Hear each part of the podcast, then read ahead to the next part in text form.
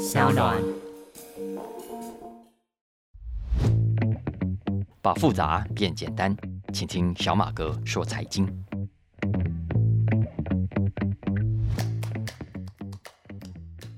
大家好，我是沈云聪，欢迎收听小马哥说财经。今天是我们的《经济学人》特别集时间哦。《经济学人》特别集是我每个礼拜二早上更新的，希望大家可以在上班上学的路上全家一起来收听。那如果大家是我中广的老听众，每个礼拜二上午的八点钟，还是可以照样在中广 FM 一零三点三听我跟蓝轩一起聊《经济学人》。那这个礼拜如果大家听的话，就会发现，诶，有些数字好像不太一样哦，因为呢。蓝轩这个礼拜有事情，所以我们其实是提前在上个礼拜五就录好的。那通常是这样子啊，我是礼拜四的晚上十一点左右就可以在我的 App 上面下载到最新一期的《经济学人》杂志。如果大家跟我一样有订阅的话，就是那个时间最快就可以看到了。那我通常都是晚上。因为急着看嘛，我他们半夜大概会看到一半，然后隔天早上再看剩下那一半，啊，所以意思是说，我通常如果礼拜一或礼拜二遇到连假，中广的同事不上班，我要提前录的话，其实我跟蓝轩都会在前一个礼拜的礼拜五的下午就把节目给录好哦。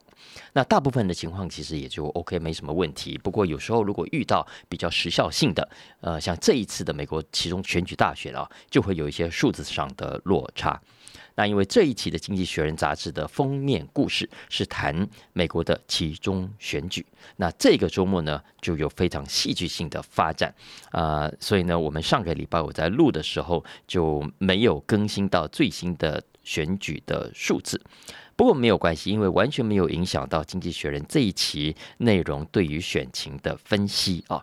不过我这一集呢，会根据最新的数据，呃，来帮大家 update 一下美国其中大选的选情。那我们今天来谈的这一期呢，是二零二二年十一月十二号初刊的《经济学人》，标题叫做“川普效应 ”（The Trump Effect）。那封面上呢，还有一个很有趣的副标，叫做 “其中选举怎样把共和党变小了”啊？How the midterms diminish the Republican Party。经济学人显然认为啊，经过这一场选举之后，川普呢过去这两年来对美国政治的冲击、对共和党的破坏，很明显的消退了。这当然会让川普的支持者感到失望，但是同样失望的，经济学人说是北京跟莫斯科，因为中国跟俄罗斯早就在等着看你美国所谓民主制度的好戏了啊！你们美国衰退，你们川普的声势越浩大，那美国越乱。那国家衰败的几率越高，他们就越开心。但是幸好啊，川普派的候选人这一次的惨败，那在经济学人截稿的时候，还没有预见到民主党竟然选的这么好，最后成功保住了在参议院的五十席。那原本根据选前的很多民调都显示了。这一次的选举对共和党非常有利啊！一来是我们都知道，美国政治传统上有所谓的钟摆效应，两年前的总统大选谁获胜，两年后的集中选举呢，谁就会吃瘪。相反的，如果你在两年前的总统大选输掉了，哎，不要灰心，不要难过，因为呢，通常在其中选举你的表现也会非常好。你看，像当年的民主党的奥巴马啦、克林顿呐，哦，第一次当选的时候，你看人气多高，人又高又帅又年轻哦。可是呢，很快的。就在人气高的两年之后的选其中选举，他们的民主党至少都输掉了五十席的众议员，跟好几席的参议员跟州长。那川普当选之后也是一样，二零一六年共和党哇拿下了白宫，可是两年之后，二零一八年的其中选举，共和党就输掉了参议院跟众议院的多数席次。那再加上你看这两年民主党跟拜登声望真的很烂啊，老百姓普遍觉得他们乱花钱呐，你看搞到美国通货膨胀很严重，大家的荷包都缩水了。那多数选民呢也认为共和党本来就比较有能力把经济搞好哦，所以经济学人说这根本就是共和党收到了一份大礼物，因为拜登跟民主党搞这么烂嘛。那在很多的地方大家都认为共和党推出的候选人可以躺着选了，那这一次选举应该会出现一场大红潮。那因为共和党的代表色是红色嘛，啊，民主党是蓝色，所以有人说，哈，不是大红潮而已啊，搞不好是红色大海啸啊。结果没有想到票开出来，很多地方很多的州共和党的票都没有想象中那么高，不管是参议员啊、众议员、州长还是州务卿啊，原本预期会有大赢的，结果都只有小赢；原来会有小赢的，哎，反而都输掉。那关于共和党败选的原因，当然很多啊。经济学人在美国栏目下的头条就分析得很清楚，大家可以去找来参考。那比方说堕胎议题啊，我也认为这就是这一次共和党在很多地方的致命伤。你想想看。堕胎这个议题，包括在台湾一样，大家其实老百姓都是有共识的啊。所以年轻族群、女性族群全都跳出来，怎么样投给民主党？他们未必真的那么喜欢民主党哦，他们可能也同样对拜登是很失望的哦。可是呢，他们一定要传达一个强烈的讯号给共和党：你不可以剥夺我们女性堕胎的权利。当然，还有另外一个很重要的因素啊，是川普喽。这几天已经很多媒体都在整理名单了，都在发现很多在这一次共和党所推出，但是呢跟川普保持距离的候选人，其实选的不错的，反而是那一些挺川普，每一次都找川普去站台的，几乎全面溃败。那这几天我们也看到了，共和党已经开始把检讨的对象啊矛头都锁定在川普的身上，越来越多人跳出来跟川普说：“够了，你到底闹够了没有啊？”那当然，川普很厉害的一点就是 脸皮很厚嘛啊，而且喜欢往自己脸上给贴金，把自己说的很厉害。经济学人当然也看准了这一点，也知道他很讨厌人家说他是 losers，所以呢，经济学人直接给他打脸，就是说你 loser 你怎么样？而且你不但是 losers，你还是连续 losers。为什么说他是连续 losers 啊？你看我们往回算好了，这次二零二二年之外，往前推去年二零二一年。乔治亚州参议员补选，他所支持的候选人其实也是输的。再往前推，二零二零年的总统大选，大家都看到他输给拜登。再来往前的二零一八年的其中选举，前面我讲了，共和党丢掉了参议院跟众议院两院的多数。甚至你就算二零一六年川普自己选赢希拉蕊的那一次，其实如果你看普选票数的话，他也是输给希拉蕊的。所以。经济学人才说，川普啊，一路从二零一六年选到现在，连选连输，连续 losers。人家是连续杀人犯，你是连续 losers，还有脸来角逐二零二四年总统大选吗？当然有了哈，因为大家都知道他脸皮真的超厚的。但我在连续时间有讲过，大家不知道，大家可能电视上也有看到，他在选前啊，他就说啊，如果这次选举啊，他支持的候选人赢了，全部要归功于他。相反的，如果这些人输了，不能怪我，都要怪他们自己。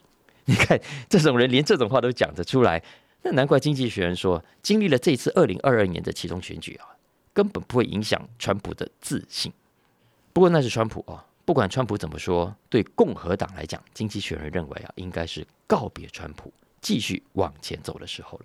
而且不只是川普，这一期的 Lexington 专栏也呼吁拜登。拜登呢，虽然赢了。可是，你也应该要重新思考自己的下一步了。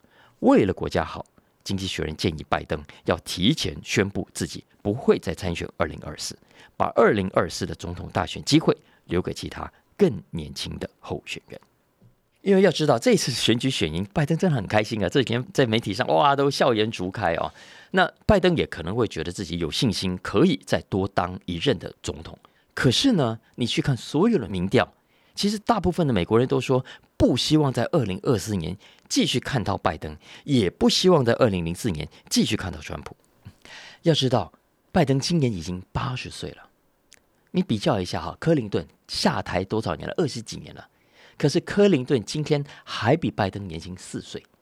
OK，倒不是什么年龄歧视的问题啊，而是拜登明显的反应比较慢嘛。然后，你可以常常看到他记者会上。不知所云啊，自言自语啦，没有闹很多的笑话。相反的，经济学人说，如果他现在就决定退出二零二四，反而呢，让民主党进可攻，退可守。什么叫退可守呢？他是说，接下来，因为我们知道，如果众议院确定被共和党拿下来的话，他们很可能会继续的发动。各种的议题继续的紧咬拜登，很多有的没的问题都会冒出来啊，比方说要查他的儿子 Hunter Biden 跟俄罗斯的生意往来关系等等啊。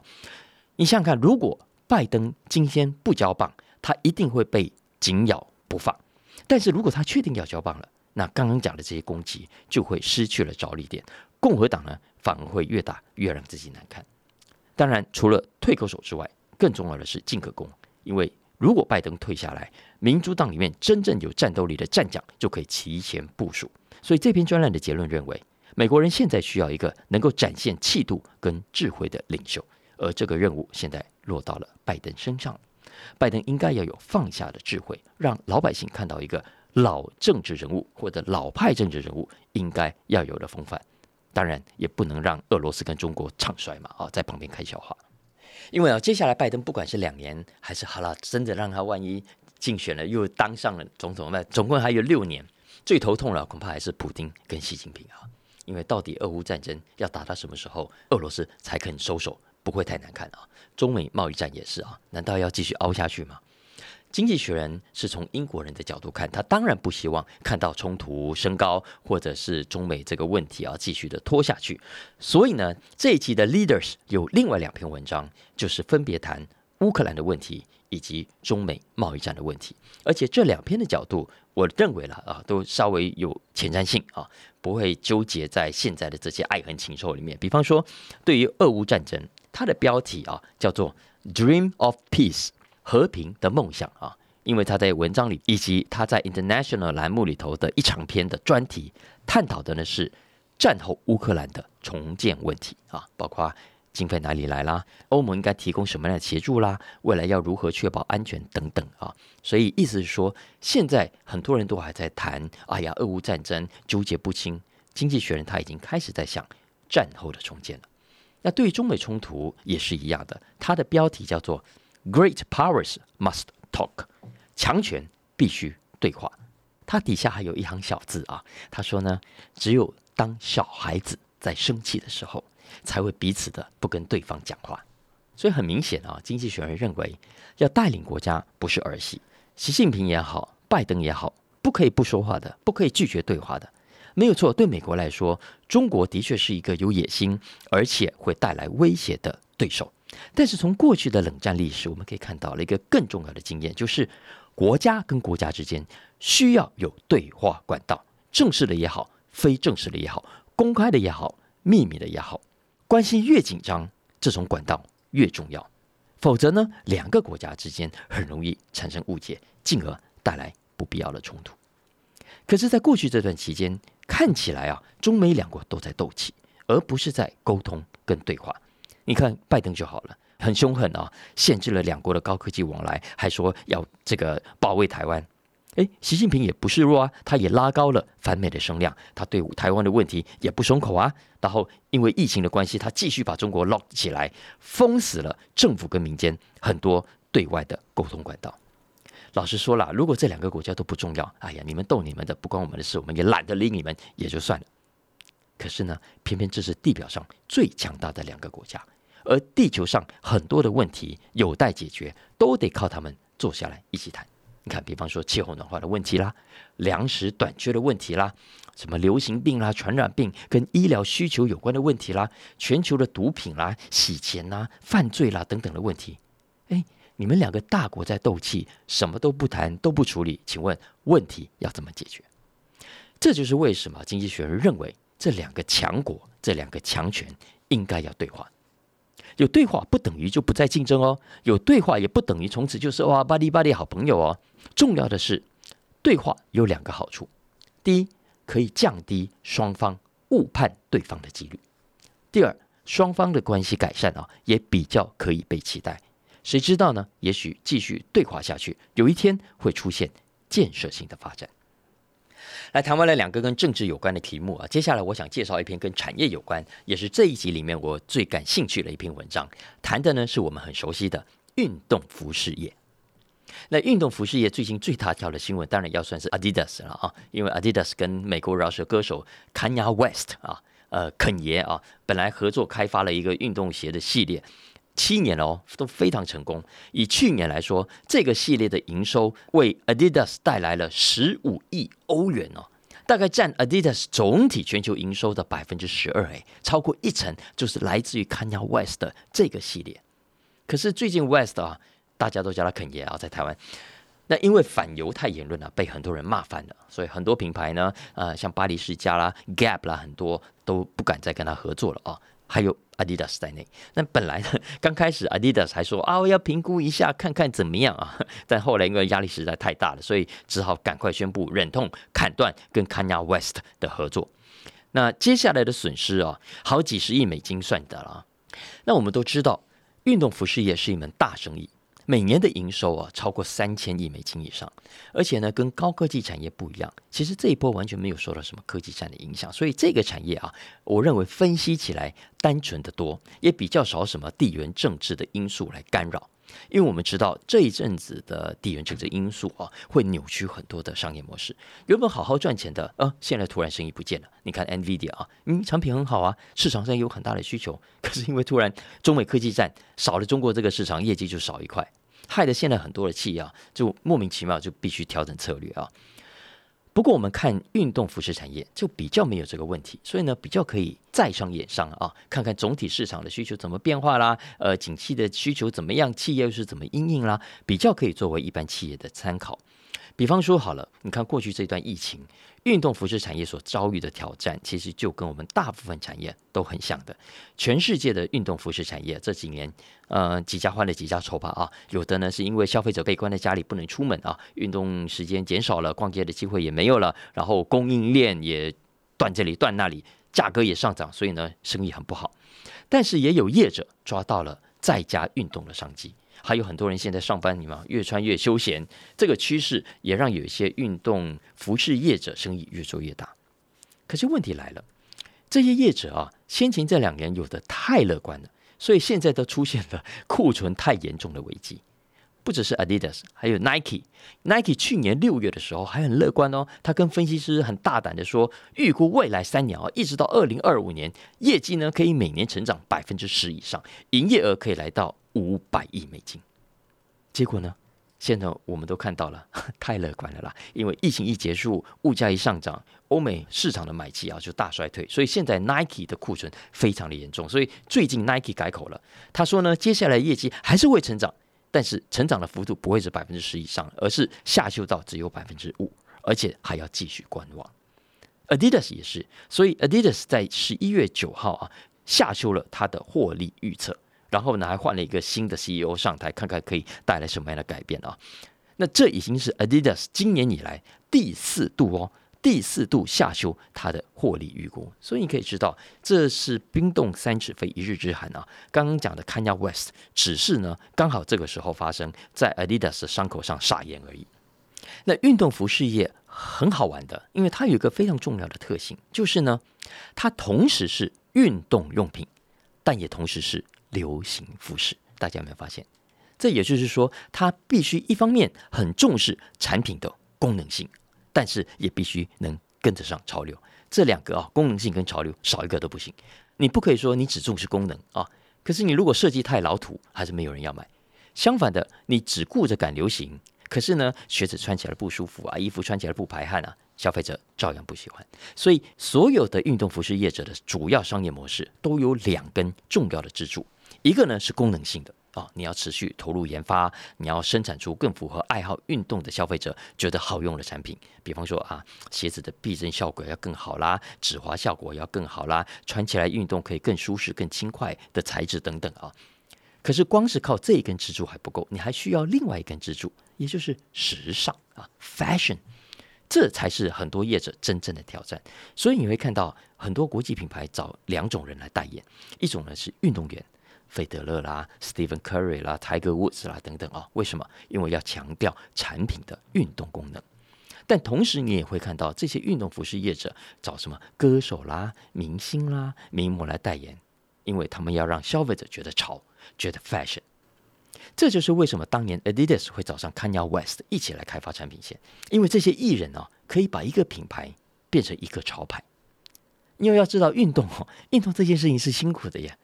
这就是为什么很多人只肯把运动挂在嘴上，实际上并不愿意去的。因为运动 sports 是有难度的，它是要流汗的，是会上气不接下气的。所以你如果在这样的品牌上加入了艺人啦、名模啦、明星啦这种优雅的元素之后，诶。感觉就舒服多了，comfortable 多了啊！你比较少感受到辛苦的流汗，你比较少感受到啊上气不接下气，而是感觉到自己很帅、很潮、很有时尚感啊！这就是很多成功的流行服饰品牌受欢迎的秘诀，也是他们行销很厉害的地方。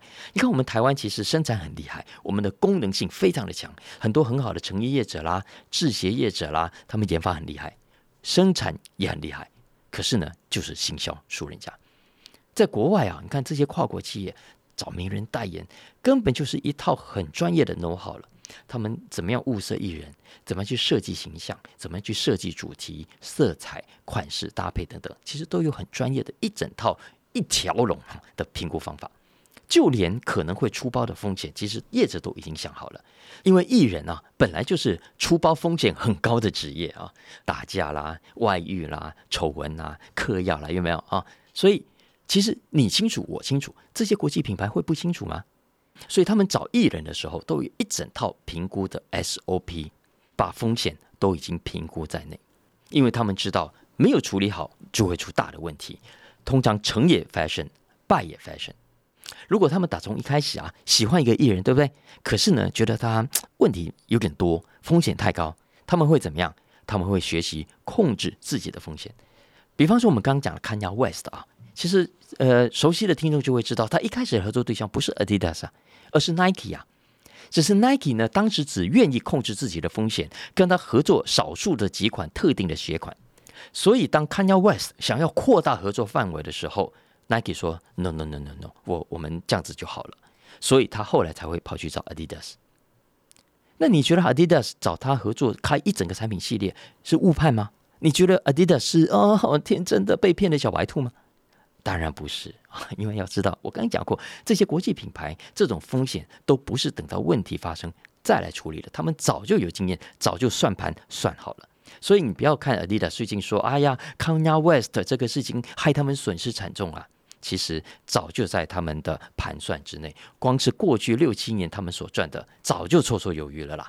所以现在怎么样？你觉得他们也还有在关心 West 啊？接下来怎么样吗？不是了，那是 history 了，那是过去了。所以他们现在已经忙着招手去物色下一个可能的合作伙伴，去找下一个 fashion 的明星了。这就是这些呃运动服饰品牌啊，我觉得呃可以给大家学习的地方。然后接下来你还会看到这些国际上的运动服饰大品牌还会做两件事情。第一呢，他们会去开发其他还没有被充分开发的运动市场，比方说板球啦。手球啦等等，就没有说这些已经有了啊，但是感觉上这个运动好像还没有那么普及，嗯，所以使用者熟悉的程度还没有那么高，代表着它还有新的机会。再来第二个，我认为也是最重要也很值得大家注意的啊，就是这些流行运动服饰品牌都在开发新的销售模式。什么销售模式呢？我举个例子来说，费德勒网球名将 Roger Federer，他呢，他去投资了瑞士一家品牌。听众朋友也可能知道，叫 On 啊，他就推出了一个新的商业模式，叫做订阅。OK，呃，鞋子零件坏了没关系，来上网去订，马上就有零件，你可以自己换，而且呢都是环保材质，所以这个就是人家正在动脑筋啊，不断的往未来、往下一步去探索的事情。刚讲这篇文章其实不长，大家有兴趣可以去找来看啊，因为文章虽然很短，可是该点到的都点到了，很适合我们在讨论行销、讨论策略的时候来参考。那接下来这篇文章倒是很值得啊，有在投资的听众朋友们注意一下啊，因为这篇文章放在 Business 的头条，所以你可以知道，经济学人其实认为这是很重要的一个话题，谈的是 Cooking the books。Books 啊，在这里不是指书，而是指财报啊，也就是要提醒大家要注意哦，行情越不好，我们越要注意企业怎么样去精心炮制他们的财报。因为啊，通常当景气衰退的时候，也会有更多的企业怎么样铤而走险。经济学人这一期引述一句话，我觉得很有意思。他说啊，市场上利率跟企业不诚实的程度，利率跟企业不诚实的程度成正比。我觉得这个观察是很有道理的哦。大家可以去看看过去这十几年来的低利率环境，如果企业遇到了问题，钱不够了。去借钱或者是发债是很容易的事情，所以有一段期间呢，很多公司它就算已经满口袋现金喽，还是一直在发债。你看，像 Apple 就是，为什么？利率太低了嘛，借钱的成本这么低，你不借白不借啊。像苹果 Apple 体质这么好也就罢了，顶多让股东多赚一点而已。可是呢，对于体质不好的公司来说啊。低利率下的举债行为，其实就像一块遮羞布，它把丑陋的营运真相掩盖了起来。一般的散户投资者从财报上是很难看得出什么猫腻的。但是接下来大家真的要小心了，因为很多过去低利率环境时代看起来很风光的、没有什么问题的公司，搞不好接下来都会一个接一个的陷阱。有一点像十二点钟一到，咚咚咚了，马车就会变成南瓜一样。当然，现在大家看起来都还是马车的样子啊。经济学人也不好直接点出谁是南瓜，可是呢，他有提供了几个判断的指标，比方说 ESG 相关的一些基金跟产业，好好可能就是高危险群了啊。你看，像今年五月，德国政府呢就怀疑一家基金公司涉嫌怎么样洗绿啊，也就是挂羊头卖狗肉，对投资者背信展开了调查。那为什么这些企业好好生意不做，要搞什么假账呢？要 cook the books 呢？主要有三个原因或者三个动机。第一，当然是财务上的压力。要知道，我们现在上市上柜公司啊，定期都要公布财报，对执行长、对财务长来说，每个月都是很头痛的啊。女生每个月有经痛，CEO 跟财务长每个月有财报痛。你可以想象，如果你是学生，然后呢，你的成绩单每个月都泼上网，然后给大家去评头论足，去分析你的分数，然后讲你这里不好那里不好，然后搞不好还对外说：“哎呀，这个人将来没前途，不要再理他了。”你觉得你受得了吗？所以，其实每一个上市公司的 CEO 现在面对的都是这个压力，再加上很多 CEO 的收入啊都是跟股价挂钩的，所以呢，更有把股价维持在高档的动机。然后，如果你要让股价维持高档，那你的财报就必须好看。如果实际上没有办法好看，你就得必须动点手脚把它变好看啊。那可以合法变好看最好，如果不行呢？好，有些人就会开始动歪脑筋了。那这就要讲到第二个动机了，有没有机会？通常呢，如果政府管得紧也就罢了，但是如果政府管得太松，法规太模糊，哎，就会给这些 CEO 动歪脑筋的好机会。通常在这种经济衰退的时候，你会看到很多开发中国家就会出现比较多的弊案啊、丑闻，原因就在这里。那我们虽然平常都在检讨美国跟欧洲市场的缺失啊，但是呢，整体来说，它还是比开发中国家严谨很多了。当然了，讲归讲，再怎么严谨哈，都还是有漏洞的。我必须说，要不然呢，怎么会每隔几年就发生什么金融风暴？常常也一堆的欧美的企业做假账的丑闻啊。那这其实也都在这些 CEO 的一念之间。那如果政府管制太松的地方，如果看到了漏洞，请问你要不要转？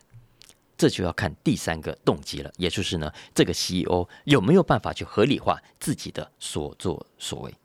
哎，大家要知道，这些 CEO 都不是普通人呢，他们通常都已经赚了很多钱，然后呢，也是企业界啦、社会上有头有脸的人。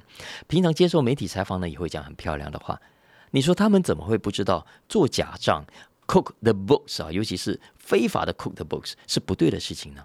那既然知道，为什么还是会这么做呢？我们为什么还是常常可以在新闻里面看到这个丑闻、那个丑闻呢？